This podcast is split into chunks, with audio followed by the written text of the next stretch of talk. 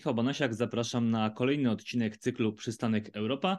Dziś ze specjalnym, można powiedzieć, gościnnym występem Iranu, który postanowił niejako zaistnieć w naszej części świata za pośrednictwem swoich dronów sprzedawanych Rosjanom i wykorzystywanych na froncie wojny rosyjsko-ukraińskiej. Po co to Iranowi i jakie ma to znaczenie dla wojny rosyjsko-ukraińskiej, a także co obecnie dzieje się w Iranie, bo wiemy, że jest tam gorąco, mówi się o początkach kolejnej rewolucji. O tym wszystkim porozmawiam z doktorem Robertem Czuldą, specjalistą do spraw polityki Iranu, komentatorem tamtejszej rzeczywistości z Katedry Teorii Polityki Zagranicznej i Bezpieczeństwa Uniwersytetu Łódzkiego. Dzień dobry. Dzień dobry. Irańczycy w dalszym ciągu zaprzeczają, że to drony ich produkcji w tym momencie uderzają w ukraińskie cele energetyczne, w infrastrukturę cywilną, ale ponieważ te drony tam spadają, to można z łatwością je zbadać i sprawdzić ich pochodzenie. I Ukraińcy, i też zachodni eksperci nie mają wątpliwości, że to są drony irańskie. Rosjanie zresztą też nieoficjalnie przyznają, że tak jest. Ostatnio wydał się jeden z przedstawicieli tamtejszego Ministerstwa Obrony, nie wiedząc, że jest nagrywany na antenie telewizji, powiedział, że chodzi o drony irańskie, a tymczasem minister spraw zagranicznych Iranu idzie e, twardo w retorykę, że to nie są drony irańskie i chce rozmawiać z ekspertami z Unii Europejskiej o tym, jak to mówi, problemie i tych doniesieniach. No ale o czym tu rozmawiać, skoro sprawa wydaje się dość jasna? Przed kim Iran próbuje te wątpliwej jakości zasłonę dymną rozkładać? Szanowni Państwo, to jest właściwie typowy element irańskiej polityki. Jeżeli nie ma potrzeby się przyznawać, to Iran się nie przyznaje. Tutaj mówimy o działaniach, które no, mają ułatwić Iranowi prowadzenie rozmów z Zachodem. Pamiętajmy, że obecnie pozostają w zawieszeniu, ale jednocześnie ten proces się do pewnego stopnia ciągle toczy, czyli są rozmowy jądrowe z Zachodem. Więc przyznanie się do tego, że Iran wspiera jedną ze stron, tą, ta, ta która jest no, w kontrze do Zachodu niewątpliwie nie pomogłaby irańskim interesom. A tak zawsze mogą mówić, że to nie są, nie są oni. Mówi Pan o tych rozmowach nuklearnych i rzeczywiście te rozmowy w dalszym ciągu gdzieś e, w tle się toczą. Na jakim one są dziś etapie? Bo one też miał, mogłyby mieć znaczenie, jeśli chodzi o wojnę rosyjsko-ukraińską, no bo przecież wiemy, że chociażby gdyby te rozmowy zakończyły się e, sukcesem, to moglibyśmy uwolnić miliony baryłek irańskiej ropy, no, które znacznie pomogłyby chociażby w zwalczaniu kryzysu energetycznego. To prawda, niewątpliwie to by ułatwiło, ale trzeba pamiętać, że Iran jest elementem pewnej większej geopolitycznej, geostrategicznej układanki. Rozmowy te są właściwie obecnie zawieszone. Unia Europejska, która również bierze udział w tych rozmowach, potwierdziła, że właściwie e, no, nie posuwają się one w kierunku takim, jakim by chciała Unia Europejska, państwa e, z Zachodu. Czy będzie ten postęp? Wydaje się, że na chwilę obecną nie, tym bardziej, jeżeli faktycznie mówimy o dostawach broni na, na, na Ukrainę do tego konfliktu. Te, te, te, te, te, to pole zbieżności jeszcze bardziej się rozjeżdża, tym bardziej, że pamiętajmy, że Iran również wzbogaca e, uran oraz e, no, uniemożliwia inspektorom międzynarodowym obecność w swoich instalacjach, dokonanie inspekcji. Więc jeżeli chodzi o, o możliwość pojawienia się irańskiej ropy to jest raczej w obecnej sytuacji dość e, mało prawdopodobne. Skoro w takim razie Iranowi, tak bardzo szkodzi i wizerunkowo, i politycznie sprzedaż broni Rosjanom, to po co to robią? Czy chodzi tylko o kwestie finansowe, czy też tutaj w grze też jest jakaś polityka? Bo przecież e, w ostatnim czasie pojawiły się takie określenia, skoro pozostajemy w tej terminologii e, wojennej, o osi zła Moskwa, Teheran, Pekin. Tak, trzeba pamiętać, że Iran nie ma zbyt wielu sojuszników państwowych, e, właściwie nie ma żadnego sojusznika poza, e, poza Syrią. Rosja nie jest sojusznikiem Iranu, Rosja jest partnerem taktycznym. Oba te państwa współpracują i politycznie, i wojskowo, ale na przykład na e, w aspekcie gospodarczym to są rywale, przecież oba państwa oferują to samo, czyli ropę naftową, więc do pewnego stopnia no, są, są, są, są rywalami. Tak samo Chiny do pewnego stopnia są partnerem, ale nie są sojusznikiem. Chiny nie zamierzają tutaj e, umierać i walczyć za Iran. Więc tutaj Iran w tej sytuacji ma dość ograniczone pole manewru, e, kiedy przyjaciół, czyli właśnie czy partner, e, Rosjanie poprosili Irańczyków o, o broń, to też pokazuje no, dość trudną sytuację sił zbrojnych Rosji. Iran uznał, że jest to dla niego dobra okazja, bo z jednej strony może się e, odwdzięczyć, chociaż to pewnie złe słowo jest w odniesieniu do relacji międzynarodowych Rosji, licząc, że w przyszłości coś z tego otrzyma. Pieniądze? Raczej nie, przecież Rosjanie też tych pieniędzy aż tak dużo nie mają. Mówi się tutaj, że w zamian Rosjanie mogliby przekazać Irańczykom technologie, czy to technologie jądrowe, czy na przykład broń w przyszłości, samoloty bojowe, których Irańczycy nie są w stanie kupić z powodów także finansowych, ale także z powodu sankcji. Więc tutaj Iran coś zyskuje. Pamiętajmy także, że Iran ma określoną politykę na Bliskim Wschodzie. Tego rodzaju systemy, jakby załogowce, są od lat dostarczane do e, sojuszników niepaństwowych, grup paramilitarnych zbrojnych na Bliskim Wschodzie. To tylko pokazuje, zwiększa atrakcyjność e, Iranu w tym, w tym momencie, w tym określonym kontekście. W tym kontekście też oczywiście natychmiast wyłania nam się Izrael, bo Izraelczycy zapowiedzieli, że skoro Iran zamierza wspierać jedną ze stron, no to oni też powinni wspierać jedną ze stron, oczywiście w tym przypadku Ukrainę, ale też jednocześnie pewnie już ostrzą sobie zęby, żeby być może bezpośrednio uderzyć na jakieś cele w Iranie. Zresztą ostatnio mieliśmy doniesienia, że być może Mossad stoi za e, śmiercią jednego z wysoko postawionych irańskich wojskowych na miejscu właśnie w Iranie. Jak tutaj mm, właśnie w tych dwustronnych relacjach Iran-Izrael, e, jakie to będzie miało dla tych relacji znaczenie dostawy broni dla Rosji? Jeżeli chodzi o politykę Izraela, to jest sytuacja dla Izraelczyków jest skomplikowana, bo z jednej strony niewątpliwie Iran jest dla nich e, największym wyzwaniem, zagrożeniem, oni to podkreślają, także w kontekście umowy, którą, tej, tej jądrowej, którą e, krytykują, więc skoro Iran dostarcza broń na Ukrainę, no to logiczne wydawałoby się, że Izrael będzie również e, zaangażowany po stronie ukraińskiej. Ale trzeba pamiętać, że Izrael ma bardzo bliskie relacje z Rosją. To wynika chociażby z tego, że Rosjanie są od kilku lat e, obecni w Syrii, która jest państwem granicznym dla, dla Izraela, więc tak naprawdę Rosja ma pewien wpływ na bezpieczeństwo Izraela, może szachować do pewnego stopnia Izraelczyków. Po drugie, pamiętajmy, że na terytorium Izraela mieszka e, dość duża, spora, duża diaspora Żydów, która przyjechała tam e, po upadku Związku Sowieckiego, więc to też jest jakiś elektorat tak, prorosyjski, nastawiony dość optymistycznie, entuzjastycznie względem Rosji.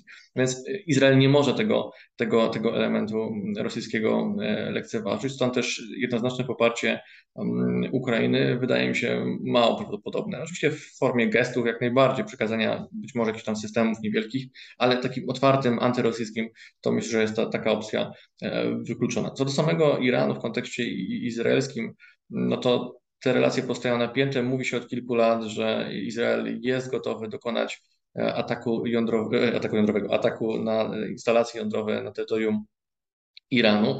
Teraz e, pojawiła się taka, taka spekulacja właściwie, że skoro mamy wojnę na Ukrainie, mamy zamieszanie w Iranie, jest to najlepszy moment na atak, ponieważ nikt o tym nie będzie mówił bo mamy inne problemy na głowie, więc to gdzieś tam zostanie um, zapomniane, zejdzie szybko z czołówek. Niemniej jednak od dłuższego czasu też się mówi, że dokonanie tego rodzaju ataku jest bardzo skomplikowane, operacyjnie, wojskowo e, i także to tylko i wyłącznie odwlekłoby w czasie nieuniknione, czyli ten program irański jądrowy by się po prostu przesunął w czasie o kilka, kilkanaście miesięcy. Izraelczycy mają świadomość tego, że poza samą trudnością nie są prawdopodobnie w stanie odwlec tego, co no, nieuniknione.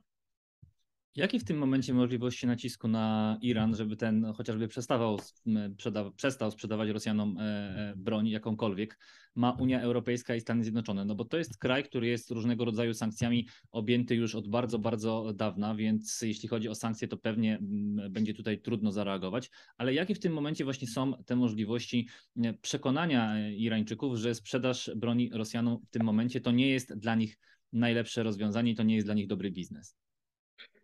W relacjach między państwami są zawsze dwa elementy, ten kij i marchewka. Kij stosowany jest wobec Iranu od 40 lat. W ostatnich latach w czasach prezydentury Donalda Trumpa ten kij się powiększył, tak, czyli tak zwana polityka maksymalnej presji.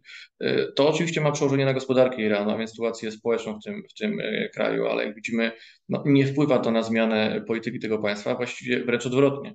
Y, ta polityka się usztywnia i Iran prezentuje jeszcze bardziej antyzachodnie, antyamerykańskie e, stanowisko. Więc skoro, skoro kij nie działa, to być może ta marchewka, tylko właśnie co by mógł Iran otrzymać. E, taką propozycją była, była umowa jądrowa kilka lat temu, e, z której Amerykanie się wycofali, ale trzeba pamiętać, że ta umowa przecież w dużym stopniu ciągle obowiązywała i państwa europejskie, firmy europejskie nie były chętne inwestować w Iranie. Tak więc my nie mamy także marchewki, żeby Irańczyków przekonać. No w jaki sposób? Tak? Inwestycjami rządy Unii Europejskiej, państw Unii Europejskiej miałyby przekonać prywatne firmy na przykład, żeby inwestowały w Iranie, co jest no, bardzo skomplikowane i trudne, szczególnie teraz w sytuacji tego, co się dzieje protestów wewnętrznych. Więc nasza możliwość oddziaływania w jakikolwiek sposób na, na Iran jest bardzo, bardzo ograniczona.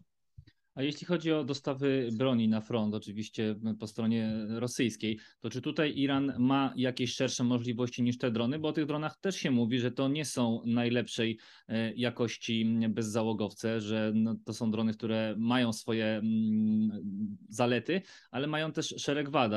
Pośród tych największych zalet e, wy, wy, mienia się to, że one są po prostu tanie, jest ich dużo i że taki efekt skali Rosjanie mogą zastosować, który zresztą już stosują.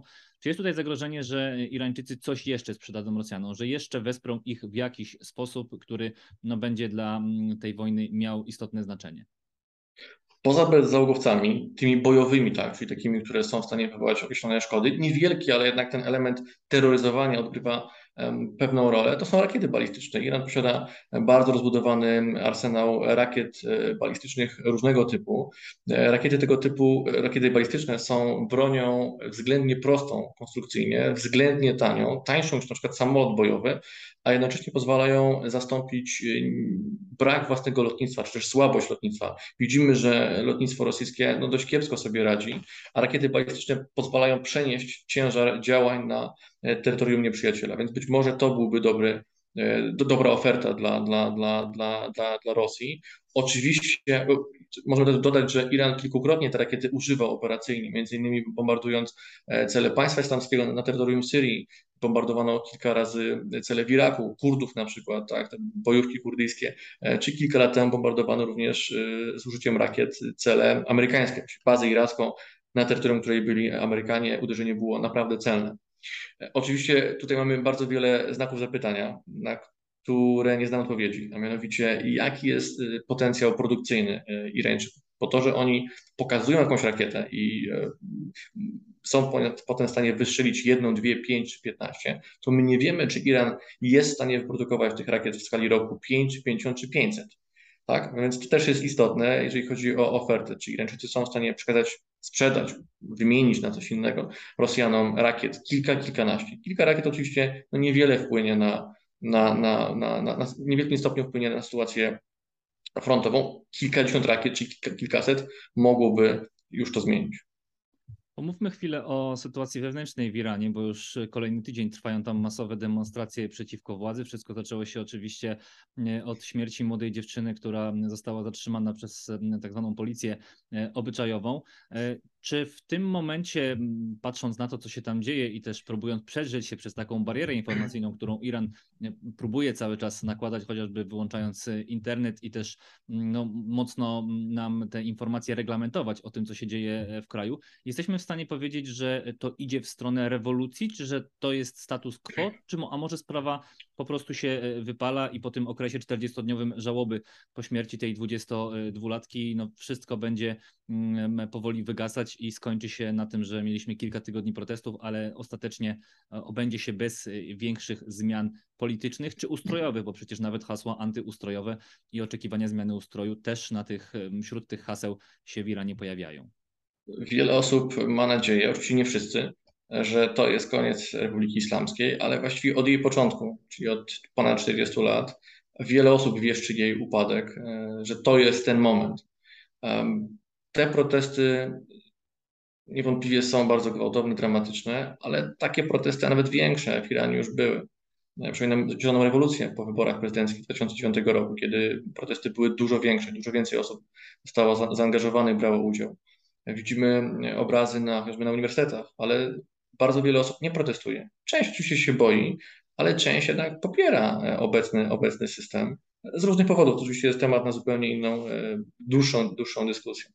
Więc wydaje się, że to nie jest ten moment, że jednak te, te protesty nie doprowadzą do, do, do obalenia mm, e, obecnego, obecnego systemu. E, pokazują niewątpliwie skalę problemów, niezadowolenia pewnej części społeczeństwa, ponieważ taki obraz, że wszyscy są przeciwko e, władzy, no też to byłoby, byłby fałszywy obraz, tak? bo inaczej przecież ten rząd nie, nie, mógł, nie byłby w stanie tak długo rządzić, gdyby wszyscy byli przeciwko e, niemu. Z drugiej strony wszystkie reżimy, które wydawały się bardzo silne, upadały w sposób nieoczekiwany. Tak było choćby z Mubarakiem w Egipcie, Kaddafim w Libii. Wydawało się, że oni będą rządzić jeszcze, jeszcze długo, a potem te rządy upadły w bardzo krótkim e, czasie. Więc oczywiście nie możemy wykluczyć pewnych zjawisk, które mogą się wydarzyć i to doprowadzić do poważnych zmian, ale wydaje się, że raczej nie jest to ten moment. Bardzo serdecznie dziękuję o udziale Iranu w wojnie rosyjsko-ukraińskiej, o dostawach broni na front właśnie po stronie rosyjskiej, ale też o tym, co obecnie dzieje się w Iranie, o tamtejszych demonstracjach i jakie są szanse na to, że będziemy mieli w Iranie kolejną dużą rewolucję. Opowiadał dr Robert Czulda, komentator irańskiej polityki z Katedry Teorii, Bezpieczę... Katedry Teorii Polityki Zagranicznej i Bezpieczeństwa Uniwersytetu Łódzkiego. Dziękuję bardzo. Dziękuję bardzo.